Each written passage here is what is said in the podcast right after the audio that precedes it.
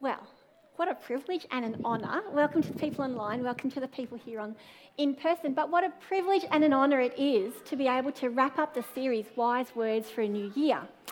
And I, as, as I was thinking about this, I there's so many wise words. Where do you start?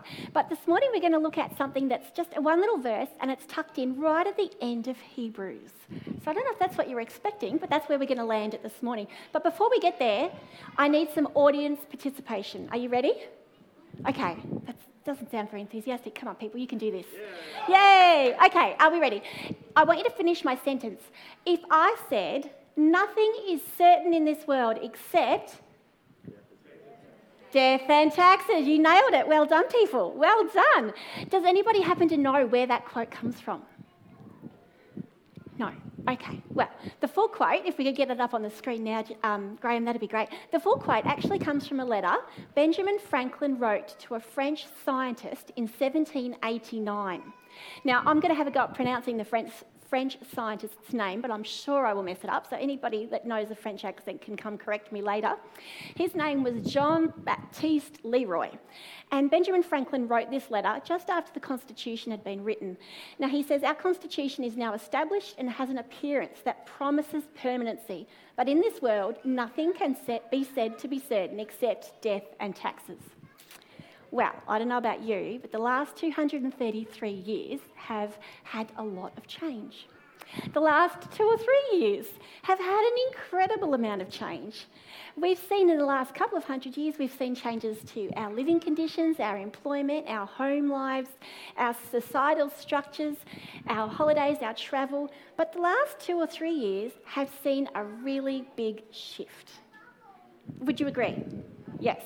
So how about we just edit his famous quote, add, add in, nothing is certain except death, taxes and change. Are you on board?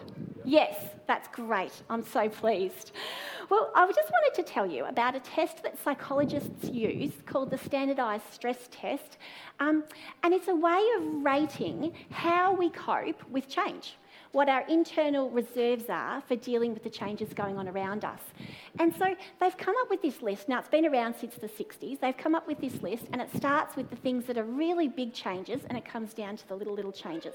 And all of the things get a point score, and you're supposed to add up the points. And that gives you an idea of how well you could adjust to the change. Now, Luke, who's done the slides for me this morning, has been very kind, and he's done a beautiful graphic. Could we get that up now, Graham? He's done a beautiful graphic for us with the words up there. So I want you to have a look. So Luke's made it so that the big words would get a higher point score and the little words would get a smaller point score. Have a look. What can you see on the list that you would have to have changed with or had to adjust with this year or in the last year? How are you doing? I don't know about you, but I've had a few of those. Who notices that there's adjustments in family dynamics or get-togethers, social life? Sorry, guys, I just realised you can't see that. Um, a sick family member, uh, trouble with the in-laws, change in work hours or conditions. We've probably all adjusted to that a little bit. Social activities, school changes, starting or stopping something, beginning or ending school. There's some really interesting little ones in there. Moving house, baby. Anyone notice Christmas is up there? Who would have put Christmas on the list? I would. I'd put Christmas on the list. That's a change worth thinking about. Now, changes can be stressful, and dealing with change, even when it's good change, can be tricky. It takes a lot of our internal reserves to adjust. Well, when life is mostly consistent, we seem to find our way through the little changes fairly well. But over the last couple of years, for me in particular, the hard bit has been having so many changes, just one after the other after the other. Every time I thought we'd sort of, we'd do it again. Is everyone else feeling the same way? Yeah, if you've ever been on a boat and or a ship and you've just had to find your sea legs, and you do eventually find them, but then you get back on land and it feels really weird again. Yeah, it's funny, isn't it? We adjust. We do. We find the equilibrium, sort of. It doesn't, though, always stop us feeling seasick. And as I was thinking about this and thinking about how I have described the last couple of years, I have described it as though my head is spinning. Sometimes I've thought my head might just pop off. It's just felt so intense. All these changes has just felt so intense.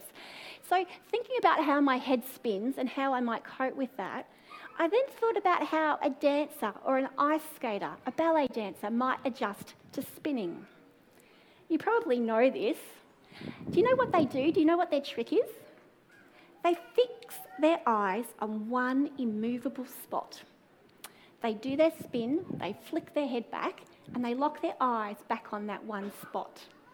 Did you know they do that? It takes a lot of practice, but it actually enables them to keep their equilibrium, keep their balance, and not feel sick. They don't actually get dizzy. And I think we could learn to do the same thing. And I think the writer of Hebrews actually encourages us to do that exact thing. So I would love to um, to just get the next question. So more participation, please. So if you've grown up through Sunday school, you'll know the answer to this. As believers, what's the one thing we know and who we know? That's a good clue. Who doesn't change? Call it out for me. Who doesn't change? Jesus! Oh, ten points for all of you. Well done. You all win a prize. If I had a prize, you'd win a prize. Jesus doesn't change. Isn't that cool? Now, if we were going to fix our eyes on a spot, don't you think he'd be a good spot to fix our eyes on? Yeah. So that's the verse we're going to have a look at this morning. Hebrews thirteen, verse eight says, Jesus Christ is the same yesterday, today, and forever.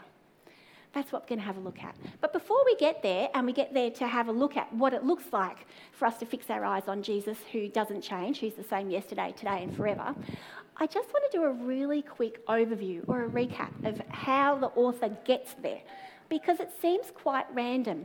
Out of a thirteen-chapter book, now remember when it was first written, it didn't have chapters and verses, they're for our benefit, that got added in later. But the author wrote this very long uh, Christian believers, Jewish Christian believers, about the second generation living in Jerusalem, we believe. And he wrote this to them to help them live lives of faith.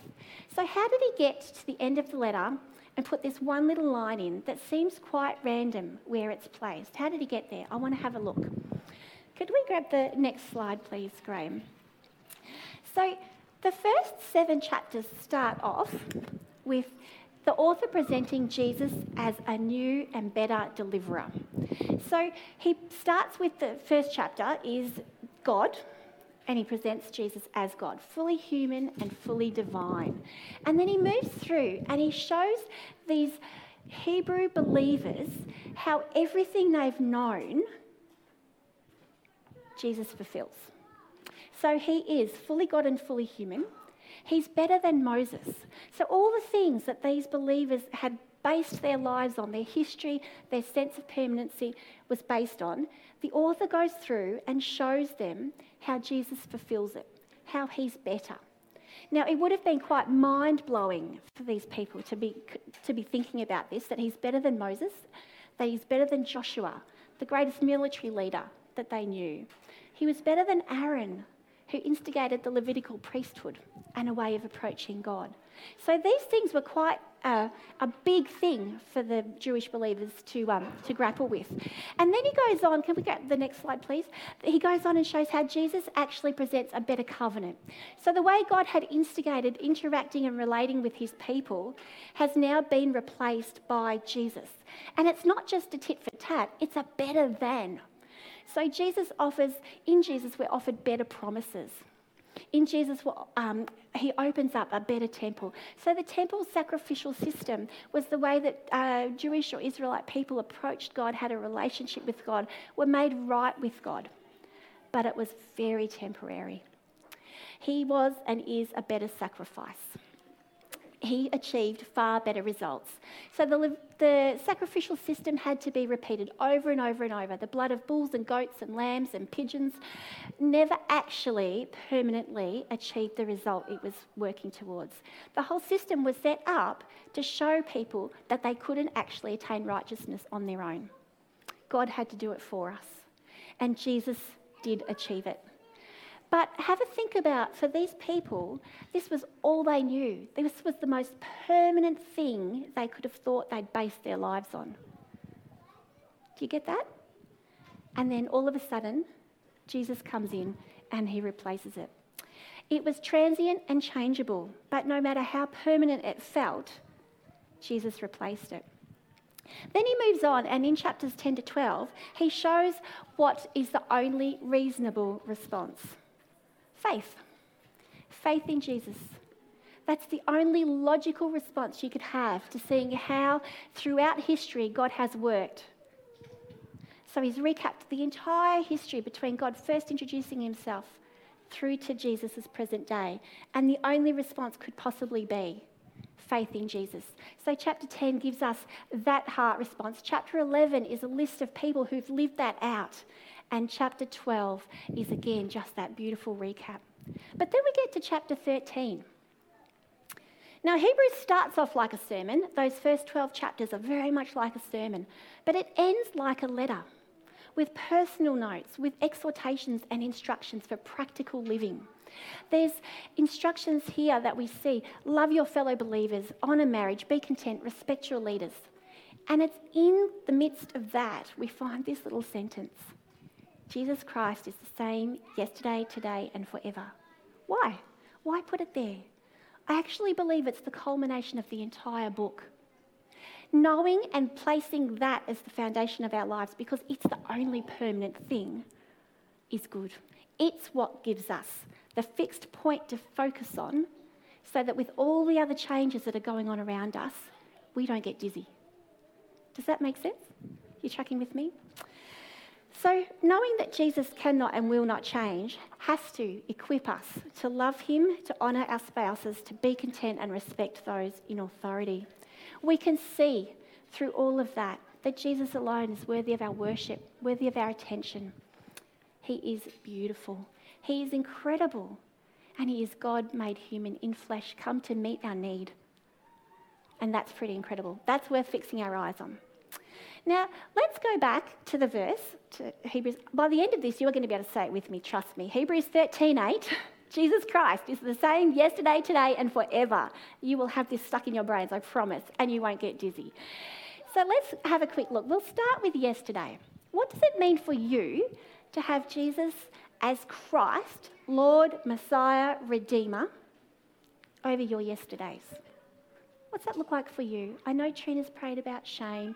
It was just beautiful hearing you pray that, Trina. It was on my heart this morning. Jesus has redeemed your yesterdays. Isn't that awesome? I think that's spectacular. Now, he was there at your beginning. Psalm one thirty-nine tells us that, that he was there at your beginning. At conception, as you were being knit together in your mother's womb, he was there. He knows the days of your life. There is nothing and nowhere you could go to escape from him. He knows every word that's on your tongue before you speak it. He knows you and he loves you. He was there at your beginning. He was there at the beginning of the universe. Genesis one one, and God.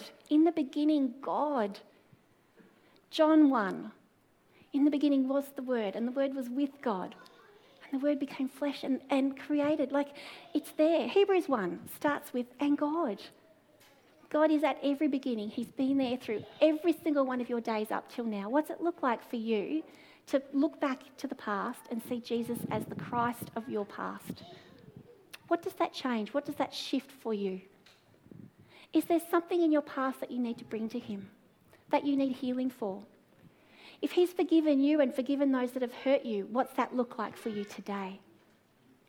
If you're looking for a way to frame praying through your past, I'd really recommend you head towards Psalm one thirty-six. There's this lovely um, repetitious uh, statement and response psalm, and it just goes through Israel's history. But insert your own name in there. Thank God and praise him for all the ways that he's acted on your behalf, all the ways he's provided for you, all the ways he's protected you. And you can't tell me he hasn't, because if you're sitting here today, he has. Yes, he's been at work. He was never not at work. So what's it look like if he's the same character now that he was then? What's it look like for him to have been faithful in your life? Your yesterdays tell his story in you, and they have shaped who you've become today for his glory. What's something that God's prompting you to deal with about your yesterdays? Is there something you haven't said thank you for? Is there something you haven't um, acknowledged where he's been? Do you need to ask him, Jesus, where were you when this happened and I was hurt? I'd really encourage you to invite him in. Choosing to see our past the way Jesus does can have a really big effect on us. And it leads us to where we are today. Today, I think we'll get that up in a second. Today, just as we have a choice to see our past a certain way, we have a choice about what we do today. Each morning is a fresh start, a do-over. God's mercies are new every morning, and his faithfulness will never end. We can count on it. He's unchanging. What's it look like for you today to be a follower of Jesus who is fixated on him, who's focused on him? What's that change for you today? Does it mean that you will go home and spend some time in private worship? Does it mean that you're going to, to praise him and thank him? Does it mean that after church you're going to tell someone what you're grateful for? What does it look like for you to see Jesus as your Christ, your Lord, your King today? Reading our Bibles, praying, praising, they're all great things. Along with Jesus' nature, his commands haven't changed, to love each other and to love him. No matter what else is going on in our lives, a relationship with Jesus needs to come first. Along with showing how superior Jesus is to everything he has created, the author of Hebrews also gives us at least five warnings. I can count five, but there's probably a few more little ones snuck in there, but I can see five big ones. To pay attention, against unbelief, against falling away, not deliberately sinning, and not disregarding or disvaluing our inheritance. They're scary things, but don't forget, this is written to believers, to Christians, to people who are following Jesus. They still need to hear these warnings. We need to hear these warnings. Very quickly, in three times, one after the other in quick succession in chapter three and heading into chapter four, we hear the quote, "Today, if you hear his voice, do not harden your hearts." Today, if you hear his voice, what's he saying to you today? What do you need to obey today? In chapter three, verse twelve, it's very quickly followed by, "See to it, brothers and sisters, that none of you has a sinful, unbelieving heart that turns away from the living God." They're stern words, but the antidote is given in the very next verse. "But encourage one another daily, as long as it is called today, so that none of you may be hardened by sin's deceitfulness." Hey guys, you can't do this on your own. We need each other. Somebody's got to tap you on the shoulder and say, hmm, how's it going? And we need to be open to hearing it. We need to be the ones, if God's prompting you to tap someone else on the shoulder, obey. Today, you might be what somebody else needs. Today is where we are. Right now is a choice. But what we choose today will impact our tomorrow. And it will also become our yesterday. Don't underestimate the power of today. Is being in a life group and signing up out at the Connect desk or asking someone to keep you accountable or getting prayer for something you're struggling with, are these things you need to do today? Okay, let's head into tomorrow or forever. What's it look like to consider Jesus as Lord of our future? I don't know about you, but this one for me is the hardest one. It's where I have the least control and the most uncertainty. I didn't give you all the instructions when we were looking at what the stress test words were. I didn't give you all the instructions. It actually goes on to say, include all the things you anticipate that will happen in the next twelve months as well. Hmm. How does that change it? Anticipation of anxiety or worry actually wears us down. It really messes with our heads. We think we're busy coping with yesterday. As soon as you start worrying about what's coming up, you're done. What's it look like for you to trust Jesus as the King and Lord of your future? Did you know Jesus said, do not be wor- do not worry or be anxious about your life, about what you will eat or drink, about what you will wear, about your body or your health.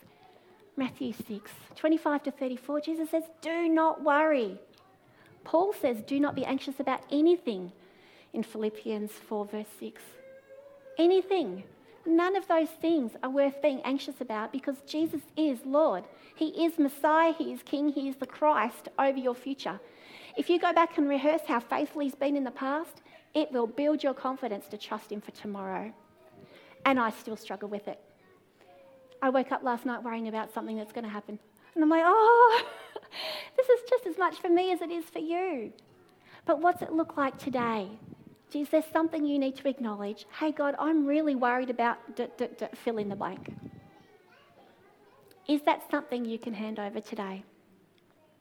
Choosing to see Jesus' unchanging care for us will just continue to build our faith. I want to be one of those people listed in chapter eleven, don't you? You can't tell me they didn't have things to worry about. Some of them had huge obstacles.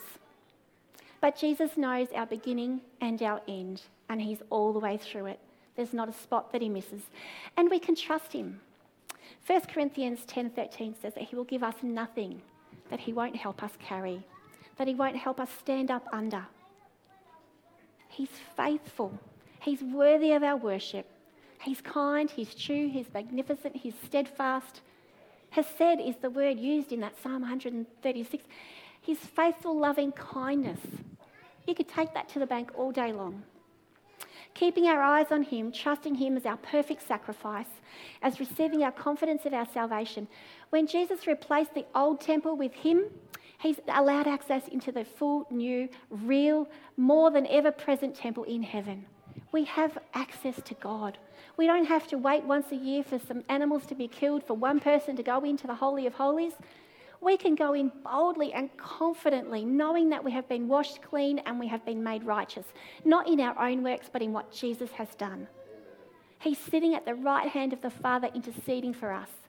If Satan's tapping you on the shoulder and bringing shame and accusing you about something you've done, take it to him. He's already dealt with it. If that's going to rob you of the joy of the future, take it to him. He's already dealt with it. Faith in him is just the only rational response, and it's the only way we can deal with life's uncertainties. Trusting him for our future is far more rational than living in fear of it. He created order out of nothing. He put every star in place and he named it, and he put you here and now and he named you too. The Jesus who was willing to give up everything, to sacrifice his life, to be the perfect priest, the perfect sacrifice, to reap eternal consequences for you, he's worthy of our trust. And we can trust him to take care of the future. But is there something you need to hand over, to trust him with now, and to let go of the worry? I don't know about you, but the author of Hebrews has really given us some words of wisdom. There's so much in there and I've skimmed over it, but that little statement, I want you to go away and think, if I'm feeling dizzy, if I'm anticipating change, if there's too much going on, fix your eyes on him. He is the same yesterday, today, and forever. And he loves you and he cares for you. This year, most of us will deal with change. Some of us will deal with the big things on the wall. Some of us will deal with all the little things and then some. It's inevitable. Change is as certain as death and taxes. The world is moving quickly sometimes. We can be part of it, but we don't have to be consumed by it. Trusting in Jesus, making his face our one immovable spot, will give us peace. It's how we're content. It's how we can trust those in government because we can pray for them. It doesn't matter who wins the next election. God knows and he's got it in con- underhand, like he's got it. We can pray and live peaceful lives. Jesus says, and Matthew records it for us in John, uh, John records it, sorry, in John sixteen thirty-three. I have told you these things so that in me you may have peace. In this world you will have trouble. But take heart, I have overcome the world. If he's the same yesterday, today and forever, then what he said then is just as true today. He has overcome anything that could be a bother. In a moment, I'm going to pray. So would the band come up for us, please? And I'm going to pause in the middle of it. And I'm going to give you space. Is there something about your yesterday, something about today, or something about the future that you need to bring to Jesus? What's he prompting you? If you're hearing his voice today, don't harden your heart. Deal with it. He loves you. You won't hear condemnation. You'll hear love and care and concern. Would you pray with me? Jesus, we praise you. You are the Christ, the Messiah, the Redeemer, the Deliverer, the Priest, the Sacrifice. You are the temple. You are better than anything we could imagine. Lord, I thank you for the way that you instigated a, a regime of people to be made temporarily right with you before you came to make an offer that we, we just shouldn't refuse, Jesus. Open our hearts and our minds. Father, if there's anyone here today that hasn't yet trusted you for their past, their present and their future, would you just open their hearts and their minds to you today? Father, we believe that faith in you, faith in your Son and what he achieved for us by dying on the cross and shedding his own blood. Jesus, we believe that his death and his resurrection and his life eternal now in victory is ours for the taking if we just ask and believe and receive. Father, would you help us to bring you our past and our present and our future.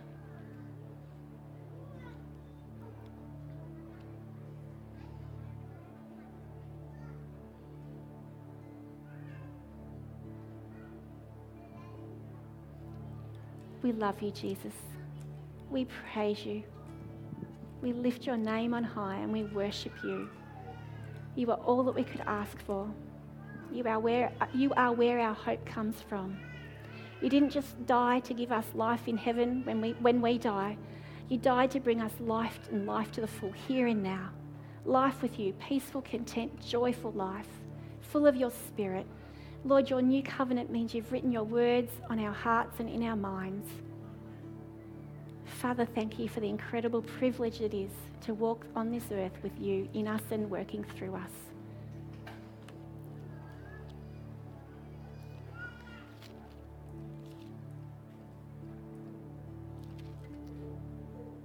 I'm just going to close with the benediction in Hebrews. Now may the God of peace, who through the blood of the eternal covenant brought back from the dead our Lord Jesus, that great shepherd of the sheep, equip you with everything good for doing his will, and may he work in us what is pleasing to him, through Jesus Christ, to whom be the glory forever and ever. Amen. Thank you.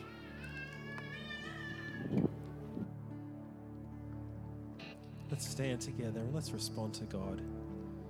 Hear his voice and respond to his call from us today.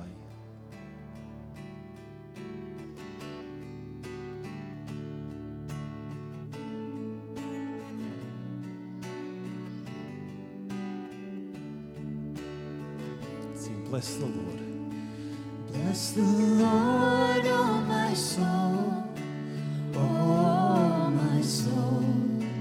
Worship his holy name. Sing like never before. Oh, my soul, I worship your holy name.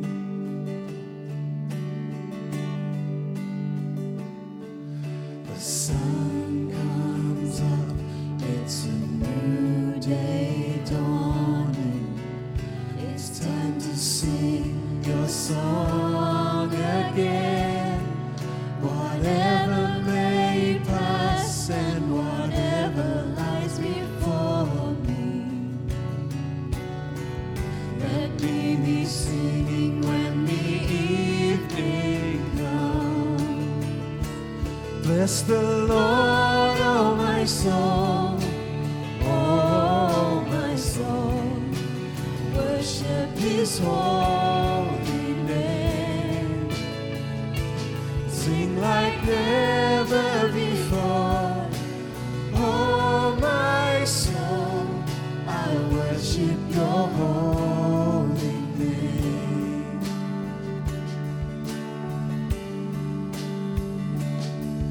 You're rich in love and you're slow to anger. Great and your heart is kind. For all your goodness I will keep on singing. Ten thousand reasons for my heart to find. Bless the Lord, oh my soul, oh my soul. I worship his holy name. Sing like never before. Oh, my soul, I worship your holy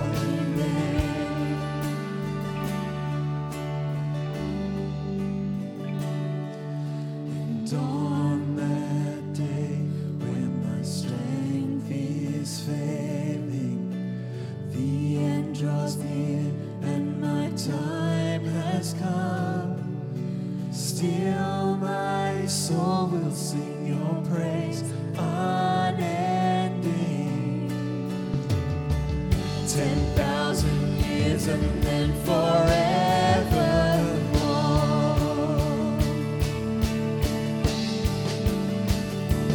Bless the Lord, oh my soul, oh my soul, worship his holy name. Sing like never before, oh my soul, I worship your holy name. We bless you, Lord. Bless the Lord, oh my soul, oh my soul, I worship his holy name. Sing like never before, oh my soul, I worship your holy name. I worship your holy name. Lord, I worship your holy name. If you are here this morning and you haven't yet invited Jesus to be a part of your life and you would like to, then please stop and stay with us. Turn and talk to the person beside you, or come down the front. There'll be people who would love to talk to you. If you want prayer for something that's going on in your life, then feel free to grab somebody and we will pray with you. We would love you to stay for a cuppa and a piece of cake. Don't forget to say congratulations and thank you to Marie and Matt, who will be out in the foyer. And please, we'd love to see you next Saturday as we build and fix and maintain our community here in this place and out at Eagle Hawk. So don't forget, let us know that you're coming so that there'll be morning tea and a job lined up for you. And also too, I need to sneak this in. Next Sunday morning is our first morning back of kids ministry. So we would love to see you and your families back if that's something you would like to do. We ask that you would, um, yeah, look, especially stay for a chat, stay for a cuppa. We're family. It's lovely to have you with us. God bless, go well, and we will see you next Sunday morning.